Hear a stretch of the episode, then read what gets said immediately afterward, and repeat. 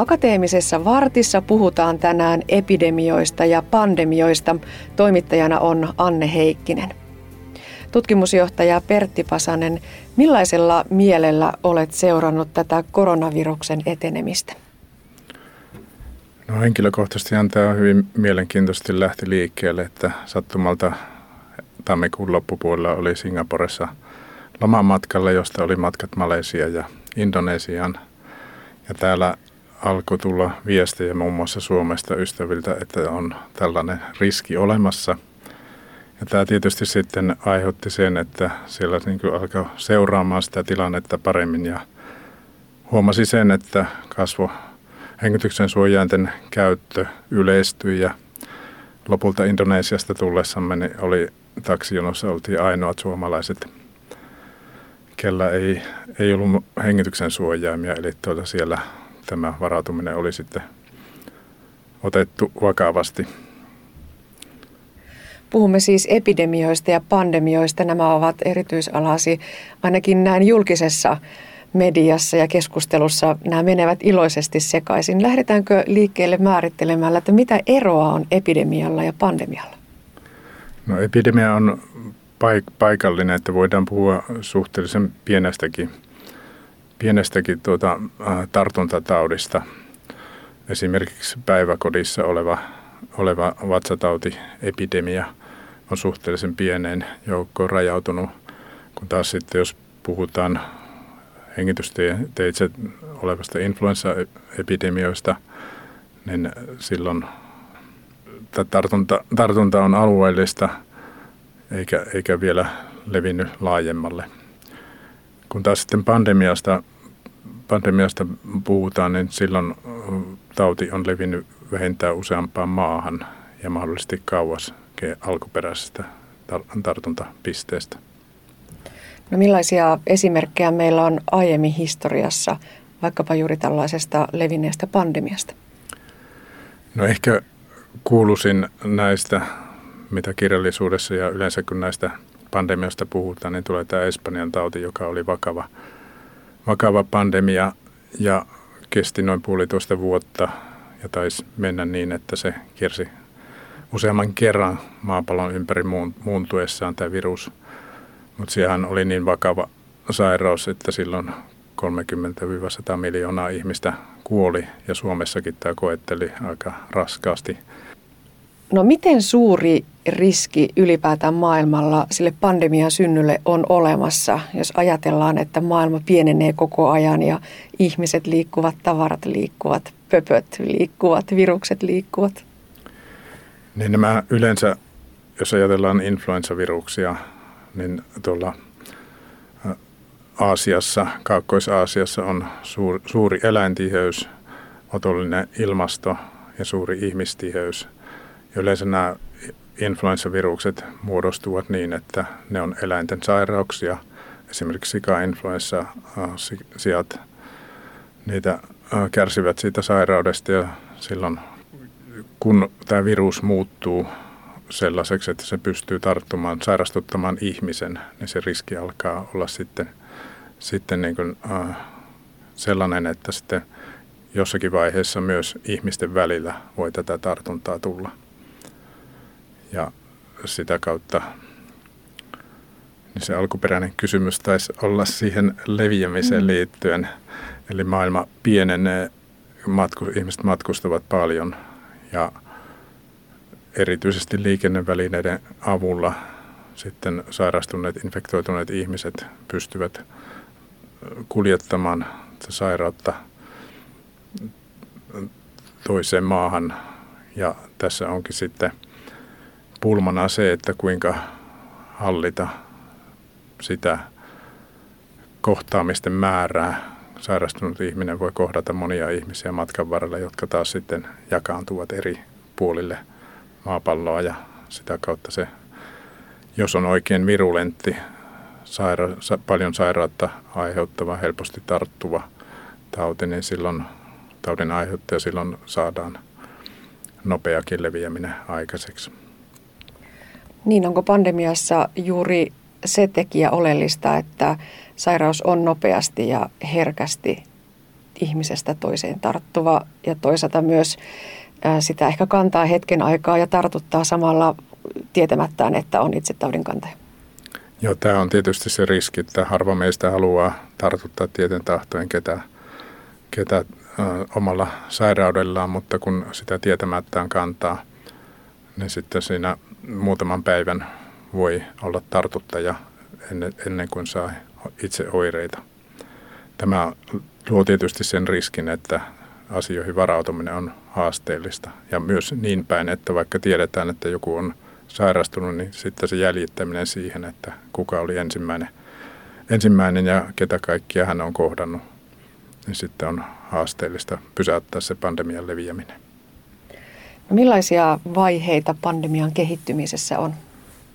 Eli yleensäkin, jos pandemia tulee, niin siinä tarvitaan WHO, eli maailman terveysjärjestö on määritellyt kolme eri vaihetta.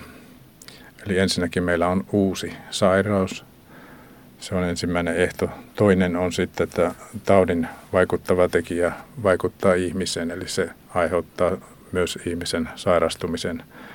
Ja kolmas on sitten se, että tämä tauti leviää helposti ja, ja vahvistuu levitessään. Eli nämä ehdot kun täyttyy, niin sillä on hyvin suuri potentiaali vaiku- levitä pandemiaksi. Kun taas sitten pandemian vakavuudesta puhutaan, eli, eli tuota, kuinka suuri osa ihmisistä sairastuu ja kuinka suuri osa sairastuneista menehtyy, niin tässä sitten näillä eri pandemia-aiheuttajilla on erilaisia, erilaisia kykyjä. Jos ajatellaan sitä aikaisemmin puheessa ollutta Espanjan tautia, silloin tuo kuolleisuus oli jopa 5 prosenttia, 2-5 prosenttia on yleisesti kirjallisuudessa esitetty. Ja tämä on niitä suurimpia, mitä on, on tuota, näissä pandemioissa ollut. Normaali kausi influenssa kuolleisuus on jotakin 0,1 prosenttia ja jos äsken oli, tai aikaisemmin oli myös tämä koronaviruksen aiheuttama SARS-epidemia, niin siellä tämä, Suomessa tämä kuolleisuus jäi varsin alhaiseksi 0,02 prosenttiin. Eli silloin suomalaiset oli, oli tuota, jotenkin vahvempia kestämään tämän koronaviruksen siihen aikaan. Toivottavasti tässäkin käy yhtä onnellisesti. No entä sitten ne uhkatasot, kun puhutaan pandemioiden uhkatasoista, niin mitä sillä tarkoitetaan? Uhkataso on tämä kuolleisuus, eli, eli tuota, kuinka suuri osa sairastuneista ihmisistä menehtyy. Ja tällä nykyisellä koronaviruksella on tämä sairastuvuus ollut siinä yhden prosentin, kahden prosentin luokkaa. Ja tuossa epävirallisia tilastoja katsoin, mitä löytyy eri maissa näitä tautitapauksia ja sitten kuolleisia, kuolleita, niin siellä näytti olevan yhdestä neljään prosenttiin. Eli jos on tietysti tilastoharhaa tulee siitä, että on vähän tapauksia. Ja tokihan se on niin, että jos on perussairauksia tai vanhuksia kysymyksessä, niin tämä kuolleisuus kasvaa. Mutta tyypillistähän näissä pandemiasairauksissa on yleensä se, että nämä sitten myös pystyvät työikäis- työikäisiä hyvän vastustuskyvyn omaavia ihmisiä sairastuttamaan. Ja kun taas normaali kausi-influenssa ehkä puree sitten näissä, näihin heikompiin, joilla on heikentynyt vastustuskyky ja muutoin. Eli näin siis niiden pandemioiden osalta. Entä sitten epidemioista? Mitä niistä tiedämme ja voimme kertoa? No epidemiat äh, voi olla paikallisia, niin kuin äh, esimerkiksi vatsatautiepidemia. Ja jos tätä ajattelee, tätäkin yleistä hygieniaa, mikä, mikä tuota, aiheuttaa epidemiaa tai hygienian puute tai saastunut juomavesi, niin saattaa hyvinkin paikallinen, että yhden vesijärjestelmä järjestelmän alueella on tällainen epidemia. Ja se tietysti sitten on, on niin kuin tota, kohdentunut vain siihen altistuneiden joukkoon, jotka juo sitä saastunutta vettä. Ja ö, influenssaepidemia voi olla myös sitten äh, sellaisissa paikoissa, esimerkiksi varuskunnissa, jossa on, ollaan paljon tiiviisti yhdessä. Mutta täällä ei voi puhua pandemiasta, että jos on niin tämmöinen yhden yhteisön, pienemmän yhteisön aihe, kokema sairastuminen. Mm. Ja sitä myötä myös niiden epidemioiden rajoittaminen on huiman paljon helpompaa. Joo, kyllä näin, että silloin ensinnäkin terveydenhoitokapasiteetti riittää hyvin paljon paremmin, kun tapausten määrä on pienempi ja toisaalta sitten on kohdennettu joukko, kelle sitä apua annetaan ja tiedetään, että ketkä ovat altistuneita ja ketkä on avun tarpeessa. Mutta jos ajattelee sitä uhkatasoa, niin kumpaa me oikeasti, tai kumpaa meidän pitäisi pelätä, näitä paikallisia epidemioita, vaikkapa influenssaa, kausi-influenssaa vai pandemiaa, joka nyt ainakin vielä toistaiseksi tuntuu Suomessa olevan kohtuullisen rauhallisessa tilanteessa? No näkisin kyllä näin, että meidän ei tarvitsisi eikä pitäisi pelätä oikeastaan mitään, että tuota, otetaan tosiasiat tosiasioina, että monasti tiedotusvälineissä saadaan ehkä varsin, varsin negatiivinen kuva ja uhkia on helppo luoda tai helposti muodostuu uhkakuvia, vaikka niitä toimittajat ei tarkoittaisikaan. Tämä on sellainen ris- riski sitten, että tuota ihmiset ö, tietyllä tavalla suhtautuvat, suhtautuvat ö, yli, ylivarovaisesti. Toki varautuminen on tärkeää, käsihygienia, yskintähygienia ja myös sitten omassa toiminnassa kannattaa välttää turhaa koskettelua ja ehkä sitten kun pahin uhka on olemassa, niin myös miettiä sitten mihinkä kokoontumispaikkoihin lähtee. Mm, ja ainakin tämä on saanut meidät pesemään käsiämme, pitämään käsi hygienistä parempaa huolta ja se on aina hyvä juttu se. Pertti Pasanen, puhutaan vielä noista joukkoliikenteen solmukohdista. Teillä on ollut tutkimushanke siihen liittyen, että millä tavalla tartuntataudit ja joukkoliikenteen solmukohdat liittyvät yhteen, niin onko se siis yksinkertaisimmillaan sitä, kun paljon ihmisiä kokoontuu pieniin tiloihin ja, ja ollaan lähekkäin ja taudit leviävät? Joo, meillä tosiaan oli tämmöinen BandHub EU-rahoitteinen tutkimushanke, jossa selvitettiin pandemian leviämistä liikenteen solmukohdissa. Tässä tutkimuksessa meillä oli valittu solmukohdiksi lentoasemat, metroasemat ja myös satamat. Ja nyt tässä koronaviruksen leviämistapauksessa niin on tullut mielenkiinnolla seurattua sitä, että miten tämä käytännössä, käytännössä asiat on mennyt. Ja muun muassa alussa mainitsin tuon Singaporen matkan, niin sieltä pois lähtiessä niin huomasin sen, että lentokentällä oli yksi ihminen, joka desifioi näitä pintoja turvatarkastuksessa. Ja tämä onkin tämä turvatarkastus yksi niistä hotspotteista, eli tällaisia alueita, missä mikrobien leviäminen ihmisestä toiseen on todennäköisempää ihmistiheyden vuoksi, niin sellaisissa paikoissa on syytä lisätä siivoustasoa ja, ja huolehtia siitä hygieniasta.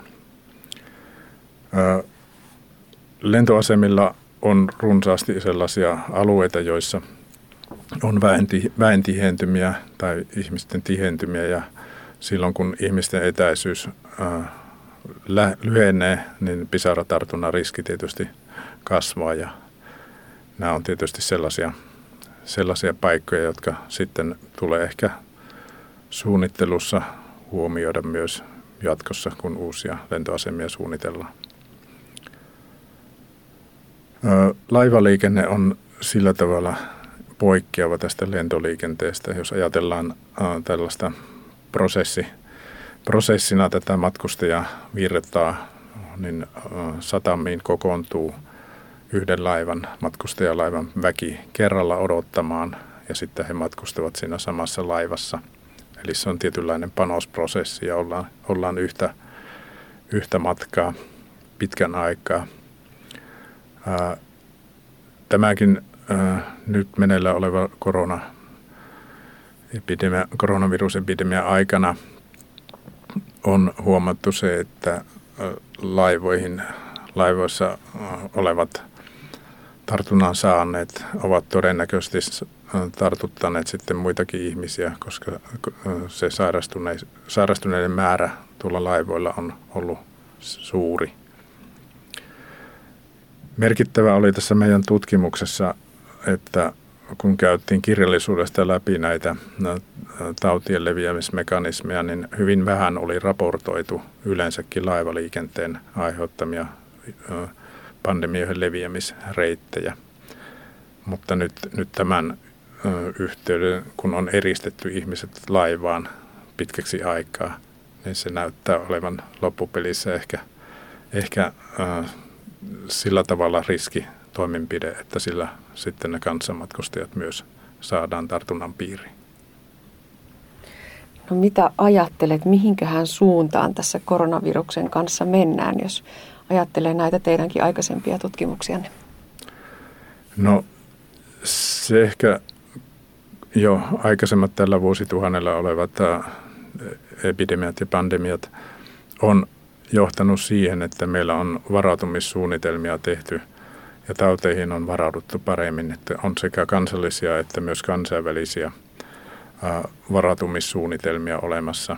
Ja tämä on tietysti yhdentyvässä maailmassa tärkeää, koska tuota, nämä taudit tuntuu olevan yhteisiä. Ja Suomessakin tehtiin varautumissuunnitelma 2010 10 paikkeilla, kun oli tämä SARS-epidemia ja siitä, siitä tuli sitten niin tarve WHOn kehotuksesta laatia varautumissuunnitelmat.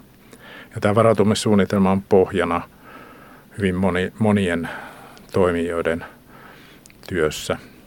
Eli, eli siitä, siitä on ohjeistusta sitten eri tahoille terveydenhuollosta sitten eri muihin instituutioihin.